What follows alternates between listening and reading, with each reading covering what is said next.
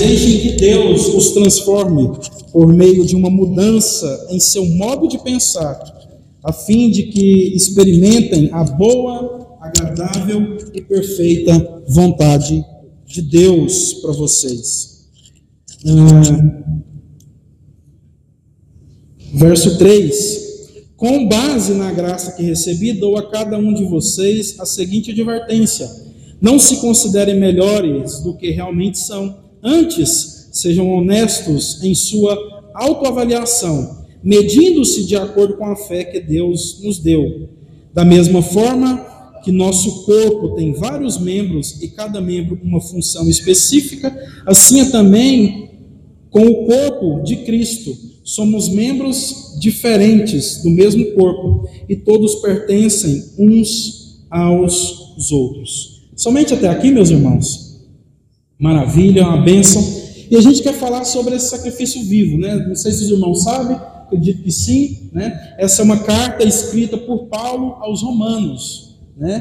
Carta essa conhecida ah, no meio teológico como quinto evangelho. Por que quinto evangelho? Porque Romanos, dizem eles, na, na ausência, na falta daquilo que a gente tem hoje como os quatro evangelhos, pode, pela sua densidade teológica e pela sua riqueza de detalhes naquilo que tange a obra de Cristo feita por nós, Romanos pode substituir na ausência dos evangelhos, né, Mateus, Marcos, Lucas e João, com certeza, e traduzir para os seus ouvintes, para aqueles que são leitores da palavra de Deus, uh, o evangelho de uma forma muito rica. Amém? Quantos já leram Romanos aqui?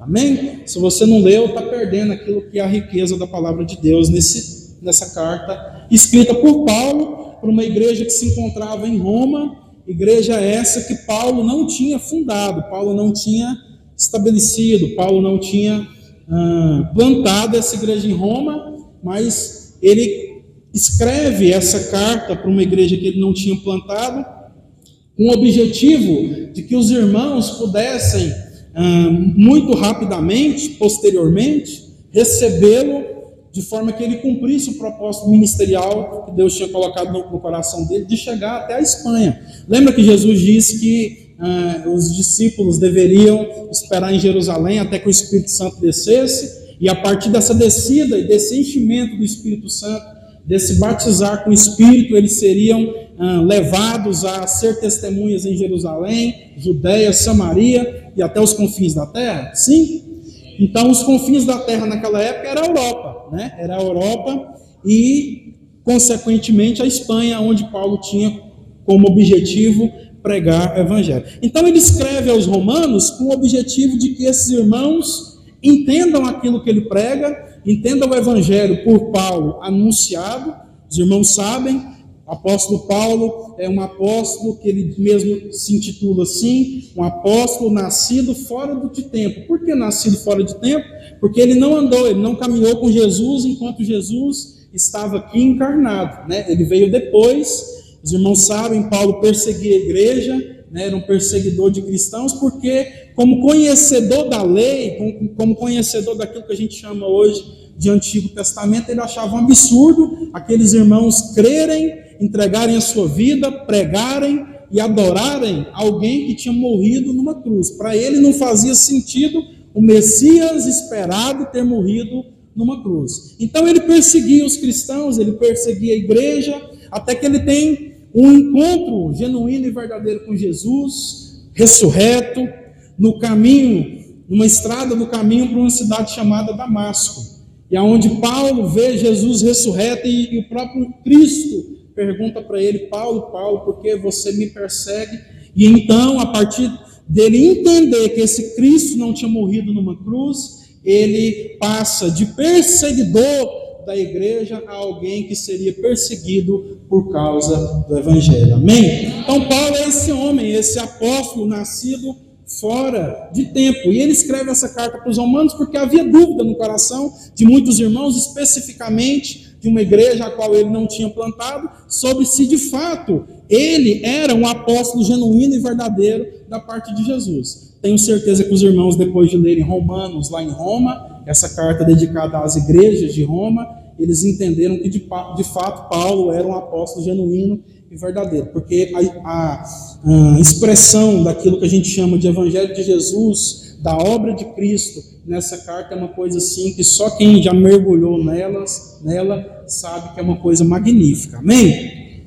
Então é esse contexto, é o Paulo escrevendo para as igrejas de Roma, que a gente leu aqui no capítulo 12, para a gente poder refletir um pouco sobre aquilo que a palavra de Deus está chamando a gente para ser e viver como sacrifícios vivos, né? E aí a gente chega no capítulo 12, a gente precisa entender que antes de chegar nisso aqui, dentro dessa carta, Paulo já explanou o evangelho de uma forma completa. Paulo começa essa carta aos Romanos, né? falando sobre aquilo que é a depravação total humana do homem sem Deus, do homem caído, né, que foi entregue aos seus próprios desejos e prazeres pelo próprio Deus para viver a sua vida do jeito que ele quis após o pecado. E aí então Paulo diz, né, para nós que não deu certo, irmãos, a forma como o homem viveu, né, essa forma de viver, de fato assim, uh, o homem foi longe demais, né, e a partir dessa vida recebida pelos nossos pais humanos, Adão e Eva, o homem de fato se entregou a tudo aquilo que ele desejava e queria e não deu certo. A palavra de Deus diz que uh, o estado da humanidade, do homem da mulher sem Deus, dos seres humanos sem Deus, é um estado onde a gente pode traduzir como não há um justo sequer, não há ninguém que busca a Deus, né? E os nossos nessa condição, as, todos os nossos atos, mesmo aqueles que a gente julga mais justos, são considerados diante de Deus como trapos de imundícia. E ele chega lá no capítulo 5 para dizer para nós né, que assim como por um só homem entrou o pecado no mundo, né, e com esse pecado a morte eterna, a morte espiritual, Paulo diz para nós também que por meio de um único homem, Jesus Cristo, homem, né, nós fomos reconciliados com esse Pai, nós somos reconciliados com Deus. E aí depois ele vai falar para nós no capítulo 6 um pouco sobre ah, como a gente pode viver, né, a partir dessa verdade, a partir dessa fé que nós temos no nosso coração, de forma a gente não mais viver escravo do pecado. Então nós ainda pecamos, sim ou não, irmãos? Nós pecamos, mas nós não somos escravos do pecado. O pecado já não nos domina como se nós vivêssemos ainda como um homem e uma mulher sem Deus. Amém? Por quê? Porque o homem e uma mulher sem Deus, ele não consegue viver sem pecar. Ele é dominado pelo pecado, ele é escravo do pecado. Nós ainda pecamos, mesmo sendo povo de Deus, porque ainda nós não fomos completamente libertos desse corpo né, mortal, qual qual a palavra de Deus diz que um dia nós seremos. Mas nós não somos mais escravos do pecado. O pecado para o cristão, o pecado para o servo e para a serva de Cristo é um acidente, não é mais uma prática constante, contínua, é um acidente na nossa vida.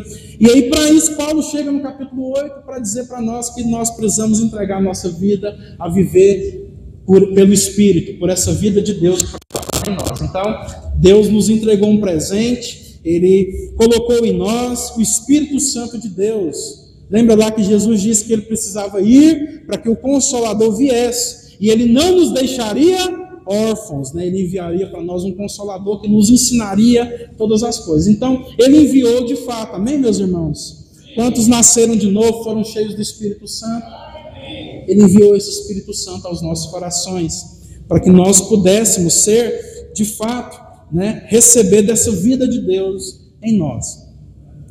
E depois de tudo isso, meus irmãos, depois de falar como que a gente, a importância da gente pregar o evangelho no capítulo uh, 10, né? E falar sobre a escolha de um povo, né, no capítulo 11, nós chegamos nesse capítulo 12, onde Paulo começa com a expressão portanto. É assim que está na sua Bíblia aí? O texto que nós lemos, Romanos capítulo 1, primeira palavra aí, na maioria das versões, é portanto. Sim ou não?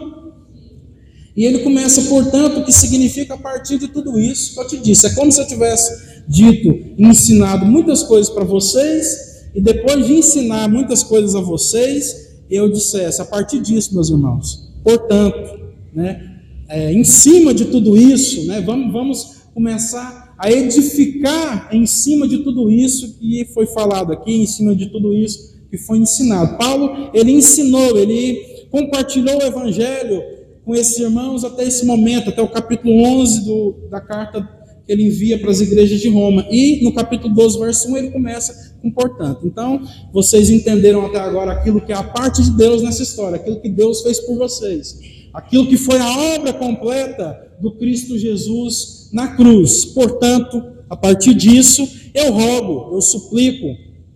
Na minha versão, ah, tá, eu suplico, né? E antes de eu suplico ou eu rogo, né, como está na, nas versões de vocês, a gente, Paulo, a gente precisa entender que Paulo está considerando todos esses irmãos como irmãos. Tanto é que ele chama eles de irmãos. Veja bem, Paulo não conhecia a igreja de Roma, ele não tinha plantado, mas mesmo assim havia fé suficiente no coração de Paulo para crer que todos aqueles aos quais ele dedicava essa carta eram irmãos em Cristo. Havia fé suficiente no coração de Paulo em crer que aqueles irmãos que estavam ali, residentes na cidade de Roma e que estavam é, é, vivendo uma vida comunitária naquelas igrejas que tinham sido plantadas ali, eram irmãos em Cristo. Por que, é importante a gente entender isso? Porque tudo aquilo que a gente vai falar depois disso é, depende do fato da gente ser ou não irmão em Cristo Jesus. Porque a gente muitas vezes quer, desejo no nosso coração, e eu não estou dizendo que esse desejo é errado, mas nós precisamos tomar cuidado. Porque muitas vezes a gente está é, com, com, esse desejo genuíno no nosso coração, mas a gente começa a querer forçar gente que não nasceu de novo, gente que não teve um encontro genuíno e verdadeiro com Jesus, a fazer aquilo que é vontade de Deus, a viver como cristão. E aí o que, que a gente faz? A gente faz um prosélito. Faz, é como se a gente pegasse um cachorro, a gente sempre compartilha dessa forma, mesmo que seja muito simples, para os irmãos entenderem. É como se a gente pegasse um cachorro e começasse a tratar esse animal como se ele fosse um ser humano. E a gente colocasse esse cachorro para sentar à mesa com a gente, comer como ser humano. E vamos imaginar aqui que a gente até conseguisse fazer esse cachorro falar como gente. Ele seria ou não seria ser humano, irmãos? Não. Por quê? Porque ele não tem a natureza humana. Então não adianta a gente, eu estou chamando ninguém de cachorro, não, tá bom? Mesmo os que não servem a Jesus. Mas é só para a gente entender. Não adianta a gente querer forçar as pessoas que não conhecem Jesus, não creram nessa obra, não tiveram um encontro genuíno e verdadeiro com Jesus, a fazer aquilo que é a vontade de Deus. Elas não vão conseguir. E assim, o que, que a gente está fazendo? Nós vamos, de alguma forma, estar tá ensinando as pessoas a mudar os seus comportamentos externos, de forma que a sua natureza interna não foi primeiro transformada e não foi primeiro mudada. Amém? Então isso é muito importante. Por quê? Porque antes da gente mudar o nosso comportamento, nós precisamos que o nosso coração seja transformado por Jesus. Não adianta nada a gente querer agir como um cristão sem de fato ser cristãos de verdade. Ser gente que nasceu de novo, ser gente que teve o seu coração transformado. Né? É a mesma coisa da gente querer fazer um cachorro agir como um ser humano, e a gente nunca vai conseguir fazer com que esse cachorro seja um ser humano. Amém? Vocês estão entendendo? Estão comigo?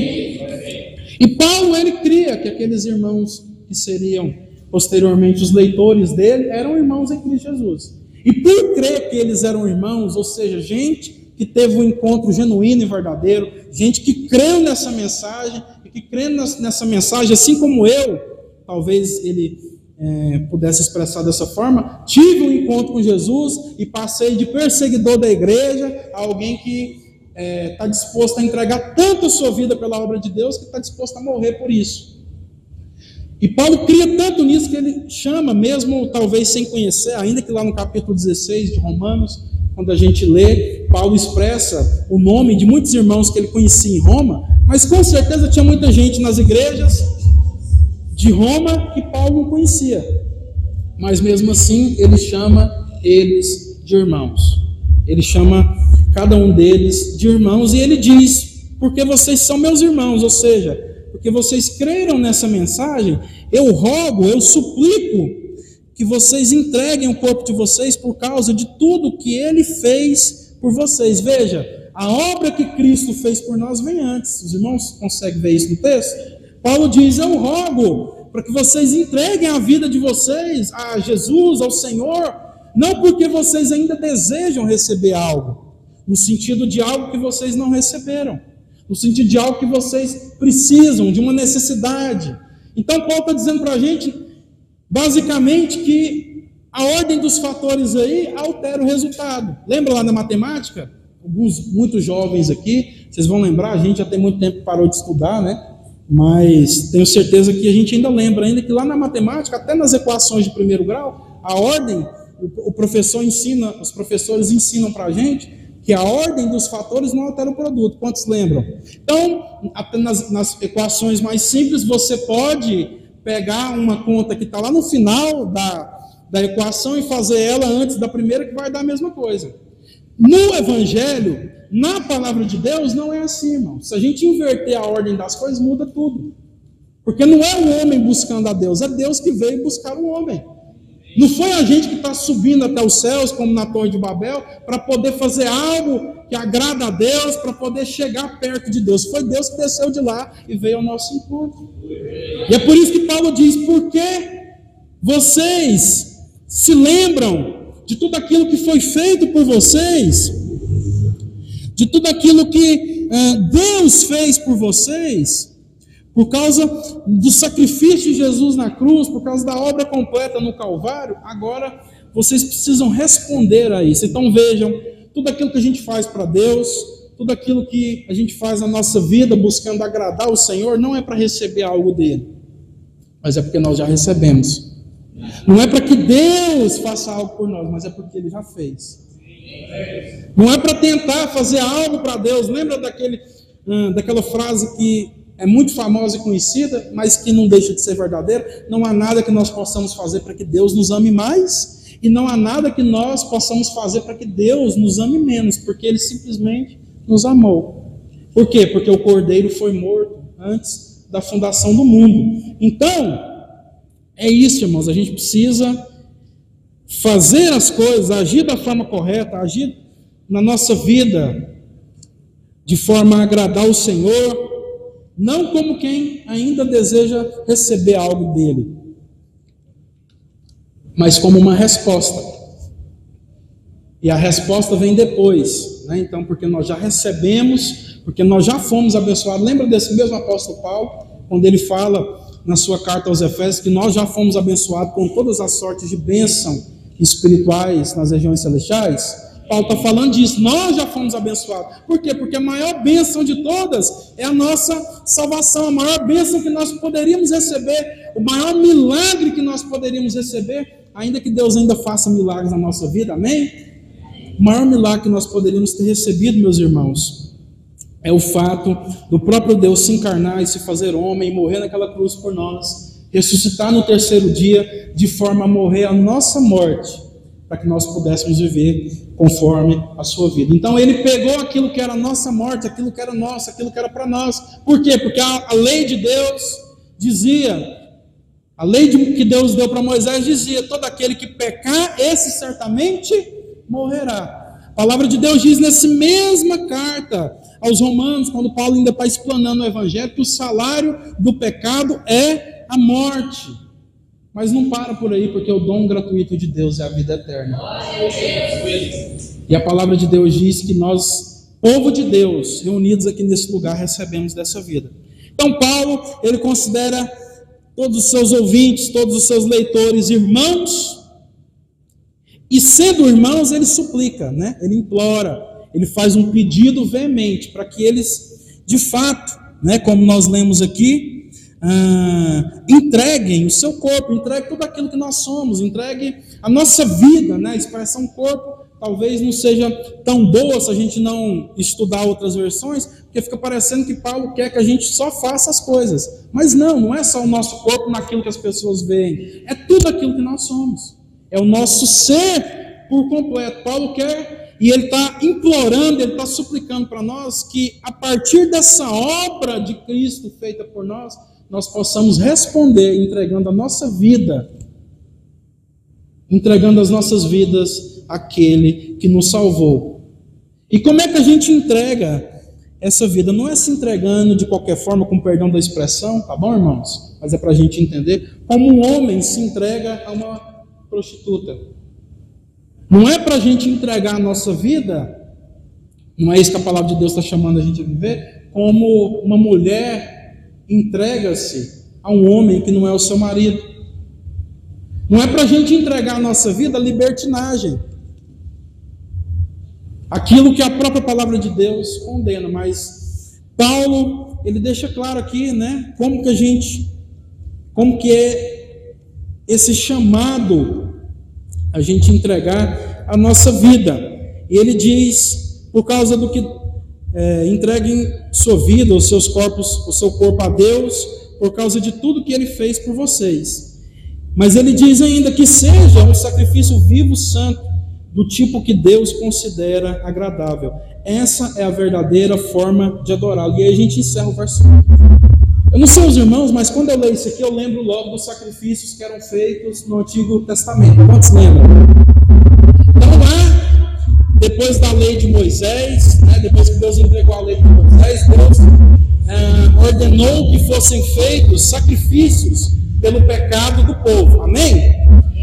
E esses sacrifícios eram feitos em forma de holocausto. Então, os irmãos ali na antiga aliança, eles matavam o animal e eles depois queimavam, né, o animal de forma a fazer um holocausto. E a palavra de Deus diz que esse holocausto, esse tipo de sacrifício serviria para cobrir o pecado do povo. Quantos estão aqui? Amém? Esses sacrifícios serviriam para cobrir o pecado do povo. Mas o que acontece é que lá a gente vê que isso era apenas uma sombra. O que é uma sombra? Quando os irmãos, quando alguém passa, os irmãos veem uma sombra, os irmãos podem perceber que existe uma pessoa, sim ou não? Se não for um vulto, né, gente? Mas como a gente não crê, né? E a gente repreende essas coisas, é a sombra. Mas quando a gente vê uma sombra, nós não estamos vendo a realidade nós não estamos vendo a pessoa, sim ou não? É uma sombra. Esses sacrifícios que eram feitos na antiga aliança, lá no Antigo Testamento, ainda que eram verdadeiros e, e foram ordenados pelo próprio Deus, eram apenas sombra daquilo que Deus faria no futuro. Era sombra da plenitude a qual nós recebemos através do sacrifício de Jesus. Então os irmãos faziam aquele tipo de sacrifício, e o que, que acontecia? eles precisavam ser repetidos. E eles precisavam ser repetidos por quê? Porque eles não limpavam a consciência do pecador, eles não transformavam o coração do pecador. Então era como se todo ano, vamos supor aqui que eu sou o sumo sacerdote e eu entro no Santo dos Santos uma vez por ano para apresentar sacrifício pelos meus pecados, porque apesar de ser sumo sacerdote, eu não deixo de ser ser humano pecador pelos meus pecados e pelo pecado do meu amigo Marcos. Está aqui sentado na frente. Pega a mão assim, Marquinhos. Isso é o Marquinhos. Então eu entro no Santo Santos para apresentar sacrifício. Pela minha vida, pelos meus pecados e pelo, pela, pela vida do Marcos. E assim o sumo sacerdote fazia, não só por ele ou de alguém mais específico, mas por todo o povo. E o que a palavra de Deus ensina para nós é que esses sacrifícios eles precisavam ser repetidos. Por que, que os sacrifícios precisavam ser repetidos, irmãos? porque eram sacrifícios imperfeitos. Então era só uma sombra, não era realidade. Então, o, o sumo sacerdote apresentava sacrifícios por ele e pelo povo, mas ele continuava pecando, ele continuava vivendo em pecado e o povo também. Por quê? Porque a consciência não era transformada. Mas isso foi em vão? Talvez você me pergunte. Não, irmãos. Não foi em vão, por quê? Porque isso já mostrava aquilo que Deus faria plenamente no futuro. E qual foi a plenitude disso? Qual é a realidade desse sacrifício? É o sacrifício de Jesus feito na cruz por nós. De forma que o sacrifício de Jesus, diz a palavra de Deus, se você quiser ler depois, eu não vou ler agora, lá em Hebreus 10, em, em todo livro, em toda carta, né, toda epístola ah, aos Hebreus, é, tem sempre essas expressões e dizem para nós que o sacrifício de Jesus foi feito uma vez por todas. Quantos já leram isso?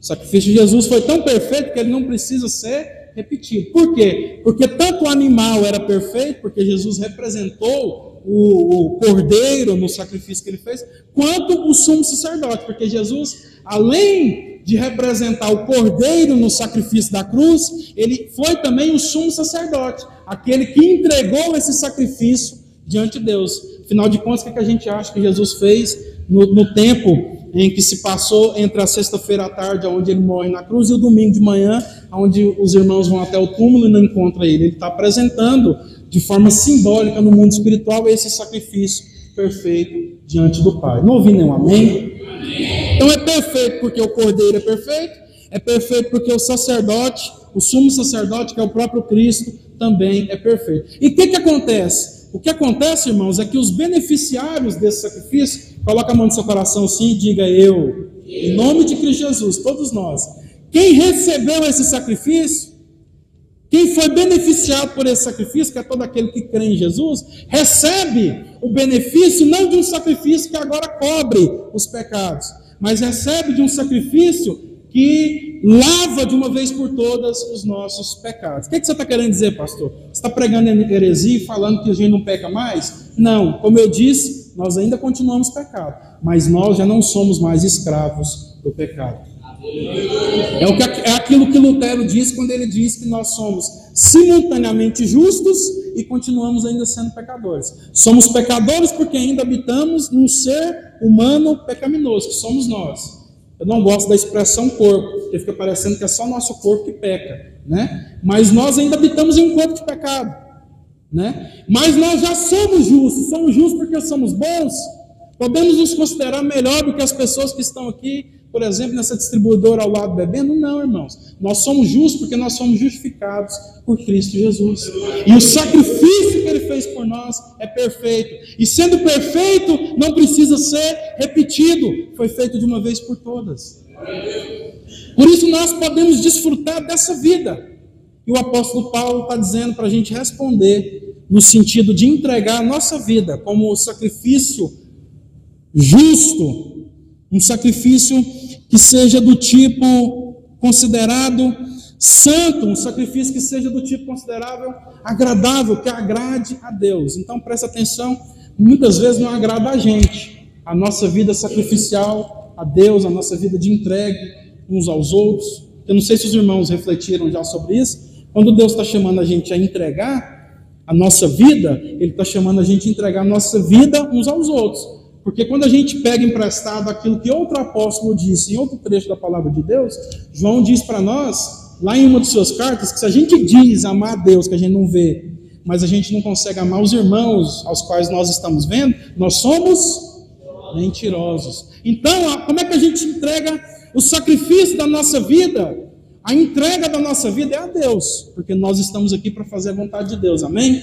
Mas da mesma forma que nós fomos beneficiados por esse sacrifício, através do sacrifício perfeito de Jesus, a palavra de Deus está chamando a gente a se entregar para que outras pessoas, para que aqueles que convivem com a gente, possam ser beneficiados através da entrega da nossa vida. Não no sentido da gente salvar eles, tá? Salvador só tem um, mas no sentido da gente, de fato, irmãos, ser inspiração, ser gente que de fato traduz não aquilo que nós somos lá no fim social, tá bom? Mas todos nós somos sal da terra, luz do mundo. Porque essa palavra é para todos nós. Jesus disse que nós somos, e os irmãos estão incluídos. As placas de igreja não chegarão no céu, mas aquilo que são as definições, aquilo que de fato Jesus disse que todo o seu povo seria, de fato chegará lá um povo que traduziu isso aqui na terra de uma forma assim estrondosa. Então nós somos sal da terra, nós somos luz do mundo. Amém, meus irmãos? Todos nós somos. Então nós somos chamados a entregar para ser inspiração para as pessoas. Para quem? Para aqueles que não conhecem a Deus, não foram alcançados ainda por essa palavra, mas também para aqueles que de fato precisam ser inspirados. Afinal de contas, em uma família, nós temos irmãos mais velhos, nós temos pais, nós temos mães que na família de Deus é traduzido como irmãos mais velhos, gente mais madura, gente que já passou por caminhos e pode nos ensinar. E nós temos aqueles que estão chegando. Então nós somos tanto inspiração para o mundo, nós somos tanta luz que o mundo pode ver, a luz que aponta para Jesus. Nós somos tanto sal que salga essa terra, que a gente é chamado pelo apóstolo aqui, pela palavra de Deus, que essa aqui é inspirada, apesar de ter sido escrito por um homem, ela foi inspirada por Deus, e a palavra de Deus nos convoca a apresentar nossas vidas, a ponto de nos entregarmos, sacrificarmos. Um sacrifício que é vivo, não é mais de animal morto, é de gente viva. Ou seja, é a forma com que nós vivemos, não é a forma com que nós é, nos entregamos para morrer somente, como aqueles irmãos matavam animais. É na vida, irmãos, é na vivência, é todos os dias. E não é só também nesses ambientes, que é maravilhoso, está tudo certo, mas Deus chama a gente para entregar a nossa vida no mundo, porque afinal de contas nós somos a luz do mundo, nós somos o sal da. A pergunta é: onde a luz está então? No mundo. Onde o sal precisa estar? Na terra, para salgar. Amém, gente? Vocês estão entendendo? Então nós podemos celebrar aqui ao Senhor num ambiente como esse, está tudo certo. Se isso for a tradução daquilo que é a nossa vida, aonde? Nos nossos lares, na nossa família, com os nossos filhos, em todos os lugares aonde Deus enviar a gente. Então a minha entrega, a entrega da minha vida, a entrega dos irmãos, não pode ser simplesmente no dia que tiver culto aqui. Ainda que vocês precisem expressar alegria aqui também. A palavra de Deus diz que nós não devemos deixar de congregar, como é costume de alguns. E a palavra de Deus diz que quando nós nos reunimos, deve haver hinos, salmos, cânticos espirituais.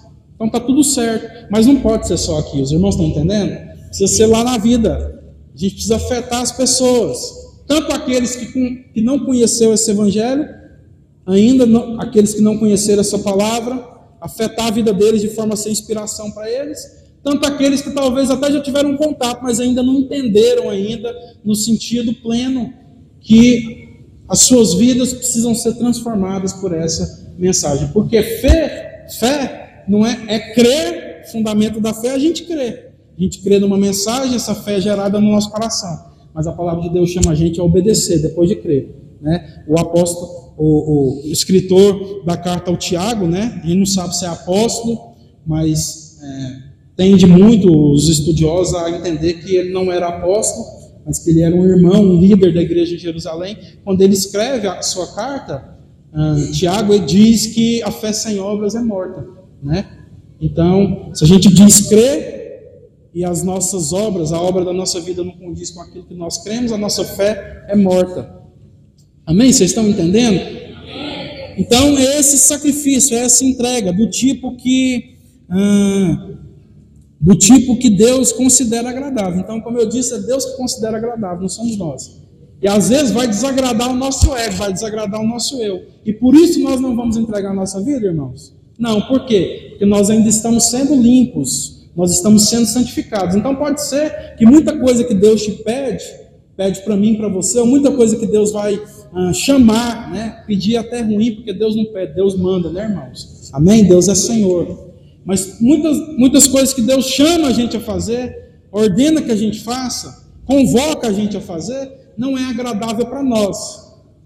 Mas se, se condiz com aquilo que a palavra de Deus diz. E se nós entendemos que nós andamos por aquilo que a palavra de Deus diz, e não por aquilo que nós simplesmente sentimos, porque muitas vezes o nosso sentimento nos engana, o que, que a gente faz? A gente, a gente diz, né? Como é, um trecho da palavra de Deus diz: convém obedecer a Deus, os apóstolos, é, os líderes da, lá, do Sinédrio de Jerusalém, chama eles depois deles serem presos e açoita eles e diz que eles não preguem mais. Nós já ordenamos que vocês não preguem mais sobre Jesus. E os apóstolos respondem que convém a, a obedecer a Deus antes de obedecer a homens. Que assim seja minha vida e sua vida também. Que nós estejamos aptos uh, e convictos daquilo que a palavra de Deus diz, de forma que a gente tenha de fato certeza que nós precisamos obedecer a palavra de Deus. E diz mais, verso 2: Não imitem os comportamentos e os costumes desse mundo, mas deixem que Deus os transforme por meio de uma mudança em seu modo de pensar, a fim de que experimente a boa, agradável e perfeita vontade de Deus para vocês. O que é isso aqui, irmãos? Paulo está dizendo que quando nós nascemos de novo, quando nós recebemos essa vida de Deus, nós somos crianças. Como uma criança que nasce ainda não sabe as coisas, precisa ser ensinada. Né? Quando seu filho, sua filha, quem é pai e mãe aí nasceu, você precisou ensinar ele a falar sim ou não. Precisou ensinar ele a andar sim ou não. E até ele se tornar um adulto, você precisou ensinar ele muitas coisas, sim ou não? Quantos foram filhos aqui e lembram da infância e sabem também que Todos nós precisamos ser ensinados. E Paulo diz que nós precisamos renovar o nosso entendimento. Por quê? Porque desde pequeno, mesmo que você tenha nascido em berço cristão, você aprendeu uma forma de pensar, forma de pensar essa que é traduzida na palavra de Deus como forma de pensar do mundo, como forma de pensar desse século. E Paulo está nos ordenando aqui, chamando a gente a viver uma vida onde a gente não se conforme com essa forma de viver. Ainda que exista na cultura, a gente não está demonizando, irmãos. A cultura, na nossa cultura brasileira, tem coisas que não são pecaminosas. Por exemplo, o brasileiro ele é muito hum, receptível. Todo mundo que vai em outros países ou que vem de outros países para cá testemunha que nós somos receptíveis. A gente é gente que tem muita facilidade em falar com quem a gente não conhece. Né? Alguns mais, outros menos, mas de forma geral, sim. Isso é bom ou ruim na cultura? Isso é bom, porque Deus, a palavra de Deus chama a gente a ser hospitaleiro, chama a gente a, a, a ter é, é, essa facilidade de poder se relacionar, né? De poder é, trazer o outro para perto, de poder fazer amigo, tá tudo certo. Mas a gente precisa entender também que tem muita coisa na nossa cultura, onde nós vivemos, que traduz aquilo que é a forma do mundo de pensar, é a forma desse século de pensar. E Paulo diz: a essas coisas, que por sinal é a maioria, vocês não devem, como povo de Deus, como gente que entendeu a obra que Deus fez por vocês, se conformar com essas coisas. Então nós não podemos pensar como quem não conhece Jesus pensa. O Evangelho nos ensina que nós fomos salvos, mas que nós também estamos sendo salvos. Por que, nós estamos sendo salvos? Porque o nós fomos salvos fala daquilo que foi a obra de Jesus por nós, a regeneração. No momento em que você nasceu de novo, você foi salvo. Mas você continua sendo salvo. Por que, que você continua sendo salvo? Eu continuo sendo salvo, nós continuamos sendo salvos. Porque nós estamos nos santificando, nós estamos num processo de santificação. Amém? Então nós ainda continuamos sendo salvos nesse sentido. Não que a obra de Jesus precisa ser feita de novo, mas no sentido de que nós estamos sendo limpos, nós estamos sendo libertos. E nós seremos salvos plenamente. Quando? Quando os nossos corpos forem glorificados e a gente receber um corpo que não mais peca, não mais deixa de fazer a vontade de Deus, mas um corpo completamente pleno, um corpo completamente glorioso, parecido com o corpo que Jesus teve depois da sua ressurreição. Né? Então nós, estamos, nós fomos salvos, estamos sendo salvos e seremos salvos. E nesse processo de santificação, o que, que implica? Implica em a gente ah, colaborar no sentido de expandir aquilo que nós pensamos, a nossa forma de pensar. E não pensarmos como o mundo, não pensarmos como o sistema mundano, não pensarmos como esse século. Então veja, nós somos, nesse sentido, é, contra a cultura. A cultura está apontando para um lado e nós, como povo de Deus, precisamos estar apontando para o outro. Mas não é ficar brigando em rede social, sabe, irmãos? É a gente mudar o nosso entendimento. É a gente mudar a nossa vida. Para quê? Para que a gente não precise ficar brigando em rede social de forma a tentar enfiar algo na cabeça das pessoas à força. Mas que a nossa vida seja um instrumento de Deus de inspiração para todos aqueles que se relacionem conosco, no nosso cotidiano, no nosso trabalho, na nossa escola, na nossa faculdade, aonde Deus nos enviar para que sem precisar ficar discutindo, batendo boca, eles vejam que existe uma outra forma de viver a vida. Eles vejam em nós que existe uma outra forma da gente responder aquilo que são os dilemas que todos nós temos como seres humanos. Por isso Paulo diz: não se conformem, mas não é para vocês não se conformar no sentido de se indignar e ficar tão indignado que ficam brigando e discutindo. Não se conforme, transforme vocês mesmos como povo de Deus, a forma de vocês pensarem. Porque Paulo ele tinha clareza e ele tinha convicção de que se nós, todos nós, como povo de Deus, vivêssemos o Evangelho na prática, na nossa vida, sem precisar ficar discutindo com as pessoas, elas seriam inspiradas e transformadas. Assim como aqueles irmãos lá na igreja em Atos, no capítulo 2, verso 42, é relatado para nós na palavra de Deus que eles viviam unânimes ah, no templo, de casa em casa, repartindo pão, nas orações, eles viviam ah, firmes e firmados naquilo que era a doutrina dos apóstolos, e a palavra de Deus diz que, vivendo dessa forma, Deus acrescentava a cada dia aqueles que iam sendo salvos. Então, Deus vai acrescentar cada dia nesse lugar aqui, os que são sendo salvos, quando os irmãos que já estão aqui, viverem cada vez mais de uma forma constante aquilo que é a prática do Evangelho nas suas vidas. Amém? Eu sempre digo, irmãos, eu quero compartilhar com vocês lá no lugar onde a gente uh, serve ao Senhor, né? Lá no fim social, sempre a gente sempre compartilha isso com os irmãos, que por mais que a gente possa fazer eventos e atrair pessoas para cá, e não tem nenhum problema nisso, o que de fato é a forma de Cristo de uh, agregar no nosso meio novos irmãos, que a gente vê no Evangelho, é dois a dois, é um a um. É a forma com que cada um vai vivendo o Evangelho na prática da sua vida, que vai, de fato, despertando no coração de outras pessoas a querer viver dessa forma. Então Deus quer usar você, meu irmão, minha irmã, como sacrifício vivo, para que você possa de fato entregar tudo aquilo que você é em algo que agrada ao Senhor. A gente às vezes desperdiça a nossa vida em tantas coisas, em tantas coisas que são até necessárias, mas que não são primordiais, ou pelo menos não deveriam ser. E a gente esquece de, de fato, entregar a nossa vida para que a gente possa, de fato, abençoar as pessoas com tudo aquilo que nós somos.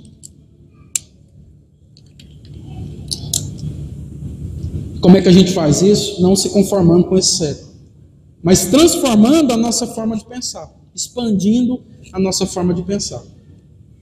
Por que, que a gente tem tanto cristão hoje em dia? A gente tem tanto cristão hoje em dia falando tanta coisa que a gente olha para o evangelho assim e fala, não tem nada a ver com a palavra de Deus. Tem cristão, eu não sei se tem algum aqui, tá? Mas mesmo assim eu vou ser corajoso o suficiente falar. Que ao mesmo tempo que é cristão é feminista. Tem cristão que, ao mesmo tempo que diz ser cristão e diz crer na mesma palavra de Deus que nós cremos, todos nós, amém? É machista, acha que o homem é superior à mulher. Tem cristão que lê a mesma palavra que nós lemos, mas que vive uma vida escravo do trabalho, onde ele acha e ele entendeu de forma a viver dessa forma que é, precisa ganhar dinheiro precisa prosperar, precisa ser bem sucedido, e aí ele abandona a família, abandona os amigos, abandona todas as coisas para simplesmente trabalhar, trabalhar, trabalhar e trabalhar. E lê a mesma Bíblia que a gente. Não sei se os irmãos sabem, mas houve uma pesquisa, eu também não sei há quanto tempo, eu não posso ser irresponsável de ficar falando coisas sem saber, mas eu, eu, eu tenho certeza que houve. Teve uma pesquisa algum tempo atrás nas clínicas de recuperação de Goiânia e do entorno. E foram constatado que a grande maioria, eu, eu, eu me lembro que mais de 80% das pessoas que estão internadas nessas clínicas já frequentaram algum tipo de igreja evangélica em Goiânia. Sem julgar ninguém, porque a gente não sabe a realidade de cada um, o que, é que a gente pode afirmar, irmãos? Tem alguma coisa errada na, nós, nisso que Paulo está falando aqui, na nossa transformação de entendimento.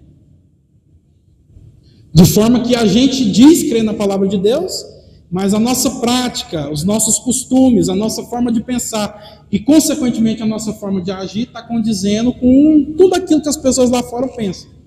Quer ver uma coisa que as pessoas lá fora pensam?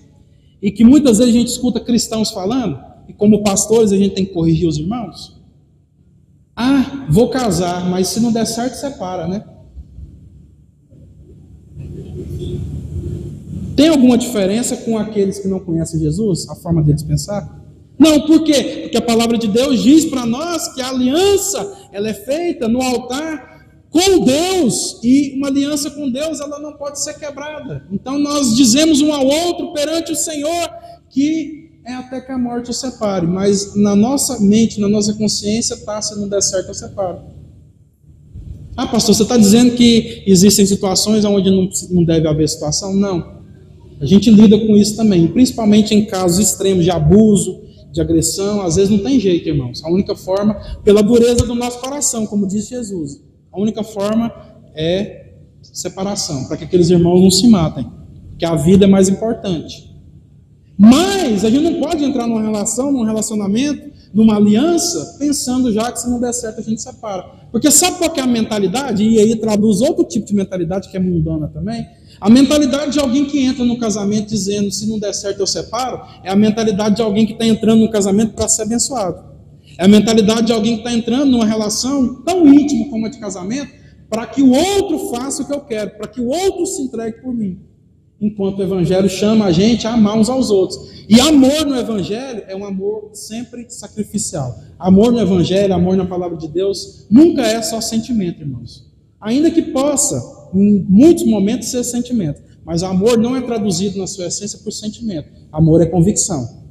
Porque Jesus lá na cruz, se ele andasse por sentimento como ser humano, ele não faria a vontade de Deus na vida dele.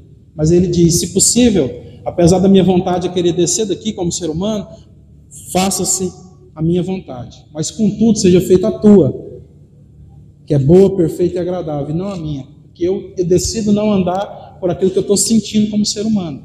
Mas eu ando pelas minhas convicções e eu sei que o Senhor me enviou para cá para que eu pudesse entregar a vida pelos meus irmãos. Então, amor na palavra de Deus, na maioria das vezes, e é traduzido como sacrifício, é traduzido como entrega. Então, quando a gente entra numa relação, como as pessoas lá fora pensam, pensando que se não der certo a gente separa, na verdade o que a gente está falando é o seguinte: se ele não fizer, se ela não fizer o que eu quero, se não agir da forma que eu quiser, se esse negócio não for do jeito que eu estou pensando, eu saio fora. Então, são apenas alguns exemplos, irmãos, de por que, que a gente precisa expandir o nosso entendimento. Por quê? Porque desde criança é assim que a gente pensa. A gente pensa em nós mesmos primeiro. O Evangelho ensina a gente a pensar no outro. Ensina a gente a entregar a nossa vida pelo outro. Ensina a gente a, a de fato, poder pensar em quem está à nossa volta e não somente no nosso próprio umbigo. O Evangelho chama a gente a viver uma vida onde a gente não faz só aquilo que a gente está sentindo e desejando fazer. A gente faz aquilo que é preciso. Quantos aqui já saíram para trabalhar na segunda-feira de manhã porque era preciso? Seja honesto, irmãos, eu estou levantando aqui primeiro a minha mão. Por quê? Porque na segunda-feira de manhã a gente não está com aquela vontade toda de trabalhar, né? Ainda que os irmãos sejam trabalhadores ou estudantes, e aí a gente vai, por quê? Porque é necessário, é preciso. É a vontade de Deus para a nossa vida que a gente estude, que a gente trabalhe. E a gente vai. Mas eu vou fazer uma pergunta para você: se fosse só sentimento, você ia? Então por que, que a gente ainda quer viver como se aquilo que dominasse a nossa vida é só sentimentos? Está vendo? Nós precisamos expandir a nossa forma de pensar. Para que a gente possa pensar como o Evangelho nos ensina, como a palavra de Deus nos ensina. E para isso a gente precisa abandonar, não se conformar com a forma do mundo de pensar. Ah, o mundo é assim mesmo, as coisas são assim mesmo. Não, a palavra de Deus diz diferente. Então, haja de uma forma diferente. Ah, mas todo mundo está indo por um caminho. Se todo mundo está indo por um caminho, meu irmão, minha irmã, se você está em Cristo e a palavra de Deus, de Deus te diz que não é aquele caminho que você deve seguir, vá por outro, ainda que todo mundo esteja indo contrário a você. Viva de acordo com aquilo que a palavra de Deus diz e não com aquilo que o mundo está chamando você e te impelindo a viver. Amém?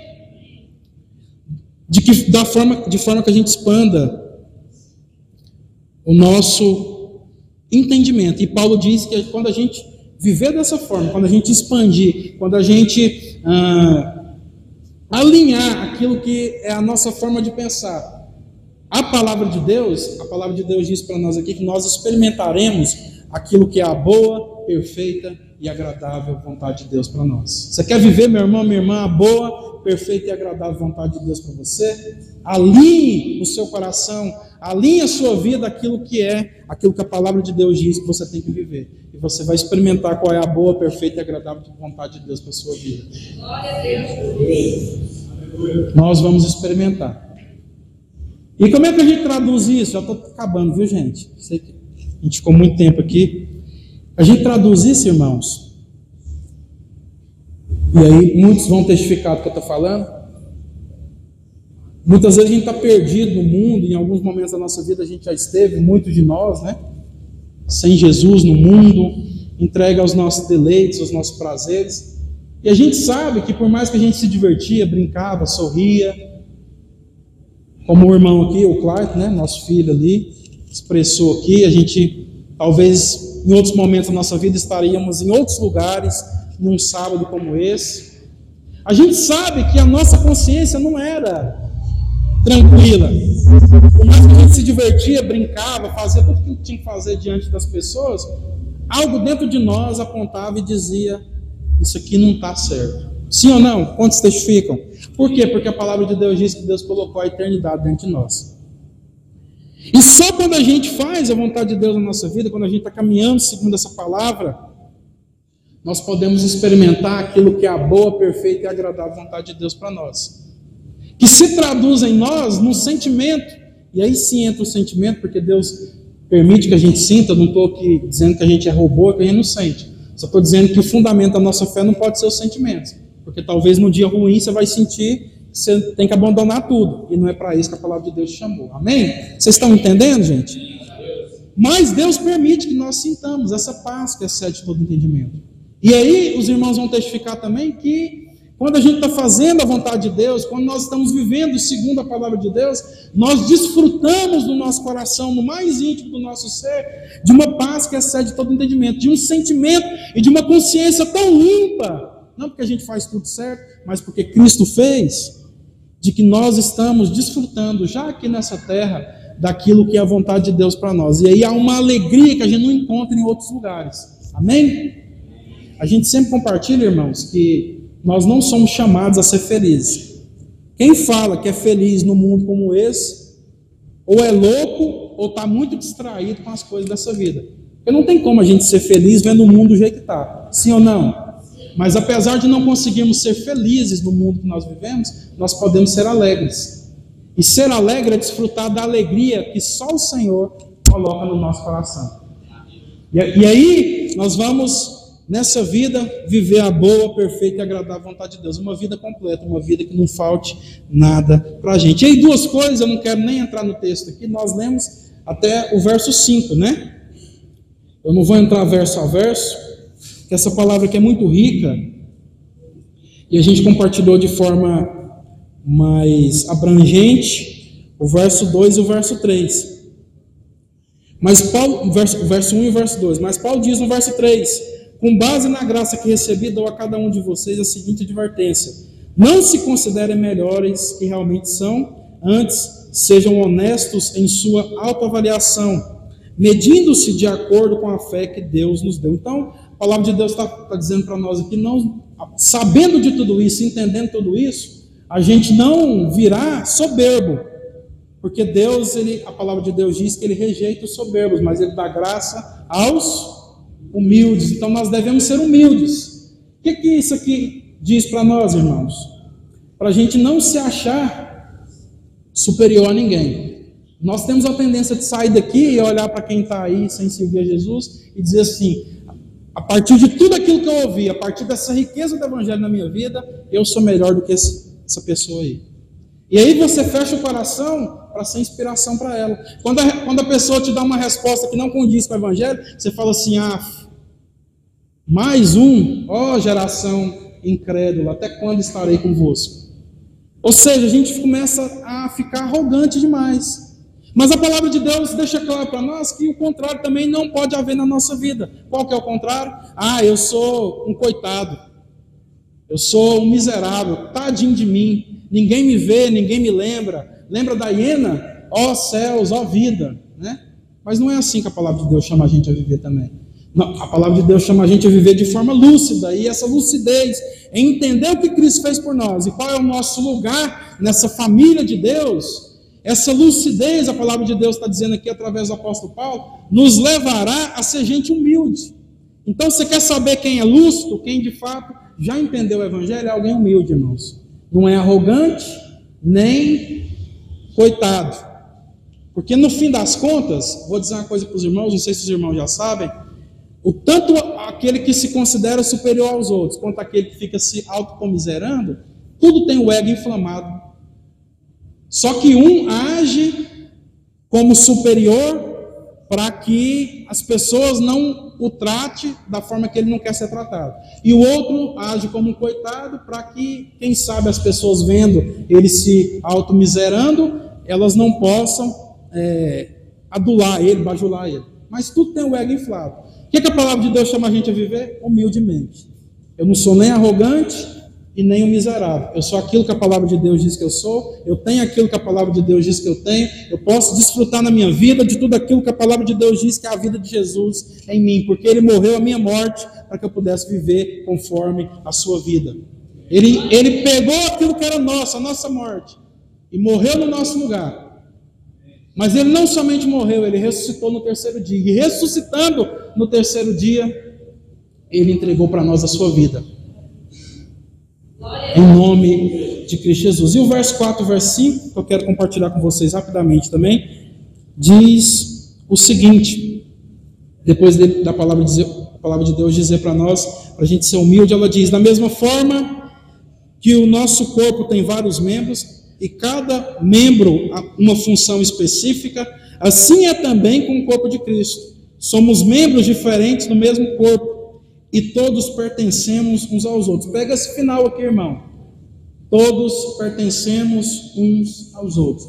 Então, depois de nos chamar para sermos, entregarmos a nossa vida como sacrifício vivo, santo e agradável a Deus, e dizer que essa é a forma com que nós adoramos a Deus com toda a nossa vida, depois de nos convocar para a gente expandir a nossa forma de pensar, de forma que a palavra de Deus seja árbitra do nosso coração, depois de dizer para nós, para nós sermos humildes, a palavra de Deus chama a gente a entender que nós somos membros uns dos outros. Então não adianta a gente entender tudo isso e chegar aqui e nós quisermos ainda viver sozinhos. Não adianta é, ouvir tudo isso e chegar aqui no final e a gente não entender que nós não fomos feitos para andar sozinho. E eu te faço uma pergunta, meu irmão, minha irmã, você tem andado sozinho? Quem que é boca de Deus na sua vida e fala na sua vida? Quem pastoreia o seu coração? Ah, mas quem pastoreia meu coração é Jesus, é. Mas Jesus levantou e escolheu homens para poder cuidar de cada povo específico dele, de cada parte da família dele aqui na terra. Você tem se submetido às pessoas que Deus tem colocado na sua vida para caminhar junto com você, para te discipular, para te corrigir? Ou você tem caminhado sozinho, trazendo do mundo, mais uma vez, aquele lema, que inclusive está na nossa independência, a independência do nosso país, que diz independência ou morte. Eu quero dizer para você que o Evangelho diz o contrário. O Evangelho diz que ser independente já é morte. Se nós somos, a gente entende o que, é que eles estavam querendo dizer lá, tá bom, irmãos? Não tem ninguém tapado, não. Mas se a gente trazer isso para o Evangelho, isso não cabe. Por quê? Porque se a gente viver de forma independente, achar que ninguém fala na nossa vida, que a gente precisa caminhar com ninguém, isso já é morte para nós. Sabe por quê? Porque a palavra de Deus diz que Deus faz o solitário habitar em família. E a palavra de Deus diz que é na comunhão, é no lugar onde nós desfrutamos de entranháveis afetos de misericórdia. É no lugar onde nós afetamos o coração um do outro, onde a gente lida com as intimidades de cada um e pode compartilhar dos dilemas das nossas vidas, das nossas dificuldades. É na comunhão, o lugar onde a palavra de Deus diz que nós somos curados quando nós compartilhamos os nossos pecados uns com os outros, que Deus ordena a bênção e a vida para sempre. Então talvez você não está desfrutando da plenitude de Deus para a sua vida, porque apesar de já saber a mensagem do Evangelho, já ter escutado muita coisa sobre aquilo que Cristo fez por você, você não tem respondido ainda. E uma das respostas que, que são fundamentais é a gente entender que nós não somos mais gente que pode andar e caminhar sozinho. Então nós nos entregamos como sacrifício vivo, santo e agradável a Deus, porque essa é a verdadeira forma de adorar. E nós nos entregamos como sacrifício a Deus, mais uns aos outros. Lembra que lá, desde o início, a gente está falando sobre isso? Sim ou não? Nós expandimos a nossa forma de pensar para a gente alinhar a forma, aquilo que a gente crê, a nossa vida ao Evangelho, porque, consequentemente, a forma da gente pensar vai ser traduzida na forma com que nós vivemos. Nós entendemos que isso não pode deixar a gente arrogante nem miserável, mas humilde, mas a gente precisa entender que nós não fomos feitos também para viver tudo isso sozinhos. Mas nós somos, nós fazemos parte de um mesmo corpo. Nós fazemos parte da mesma família. Nós somos membros uns dos outros. E essa foi a forma que Deus escolheu. E a palavra de Deus está exortando a gente aqui, para que nós possamos viver, meus irmãos. E é isso que tem queimado no meu coração